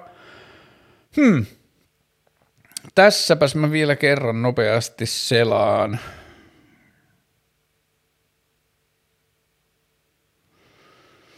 Siinäpä taitaa olla kaikki, mistä tänään jotain sanottavaa on. Joo, Pentti Linkolasta kysytään, mutta Pentti Linkolasta mä oon puhunut joskus aikaisemmin. Ja sitten oli jotain muita aiheita myös, joista mä oon puhunut aikaisemmin. Ja nyt aletaan olla niin kuin mun käsittääkseni, mä, en ole, mä oon antanut niiden ihmisten, jotka sitä tehdään, niin tehdä, tehdä sitä rauhassa, mutta käsittääkseni ollaan jo aika lähellä sitä pistettä, päästään julkaisemaan se katkelmia Kaarlen keskusteluohjelmasta YouTube-tili, josta sitten voi niin kuin helpommin selata noita, että onko tätä tai tätä asiaa käsitelty jo aikaisemmin, kun niitä tulee sitten sinne lyhyinä klippeinä ja niitä voi katsoa sitten erikseen, niin sitten mä luulen, että – mä voin sitten jatkossa, että jos tulee aiheita, kun nyt jos tulee aihe, josta mä tiedän puhuneen niin aikaisemmin, niin en mä enää muista, missä jaksossa siitä on puhuttu, niin sitten mä voin jatkossa, jos mä tiedän, että siitä on otettu klippi, niin mä voin ohjata sinne, että tästä on puhuttu jo. Mutta ensi viikolla mä pääsen tekemään ainakin yhden haastattelun, jos ei taas peruta. Toivotaan, että ei, ja toivottavasti ehkä kaksikin. Ää, pääsiäinen tulee, olen viettämässä sen näillä näkymin aika yksin kertaisesti, yksinomaisesti ja yksin. Ja tota, sitten mulla on vähän suunnitelmissa, että lauantaina tai sunnuntaina mä juoksisin ensimmäisen yli 30 kilometriseni. Et mä ajattelin mennä vaan keskuspuistoon ja ottaa eväitä juoksureppuuni ja kaksi rullaa filmiä mukaan ja mennä sinne vaan sitten töpöttelemään ympäriinsä ilman minkäänlaisia aikatavoitteita. Ja sitten se mun toukokuulle suunnittelemani Rukan karhun kierros 55 kilometriä juoksutapahtuma saattaa olla siirtymässä elokuulle, joka tarkoittaisi sitä, että mä saisin vähän lisää aikaa valmistella kehoani siihen. Ja tota, juoksu on kivaa, kevät on superkiva, öö, viherkasvit on kivoja, ihmiset ovat kivoja. On ikävä ihmisiä kyllä, haluttaisiin niin päästä siihen tilanteeseen, että voi lähteä kotoa pyörimään kaupungille – viimeiset kuukaudethan se ei ole liittynyt pelkästään koronaan, vaan se on liittynyt myös talveen, johon kevät luultavasti tuo helpotusta, mutta mä kaipaan sitä, että mä voin vaan lähteä kotoa minimaalinen määrä tavaraa mukana niin ja päätyä koko päivän mittaiseen niin kuin seikkailuun, jossa mä tapaan eri ihmisiä ja vietän aikaani erilaisissa tiloissa ja paikoissa ja tulee joskus aamuyöllä takaisin. Sitä on tosi ikävä. Hmm, ja ihmisten sosiaalisia kanssakäymisen tilanteita on muutenkin tosi ikävä. Mutta tota, niillä mennään mitä on annettu ja nämä vlogit on antanut tosi paljon ja oudolla ja hassulla tavalla nämäkin on poistanut yksinäisyyttä, vaikka tätä yksin tekeekin. Mutta joo, kiitos kaikille osallistumisesta. Palataan pian. Hyvää pääsiäistä, hyvää kevättä ja pidetään huolta ihmisistä ja taistellaan häpeää vastaan. Kiitos. Moi.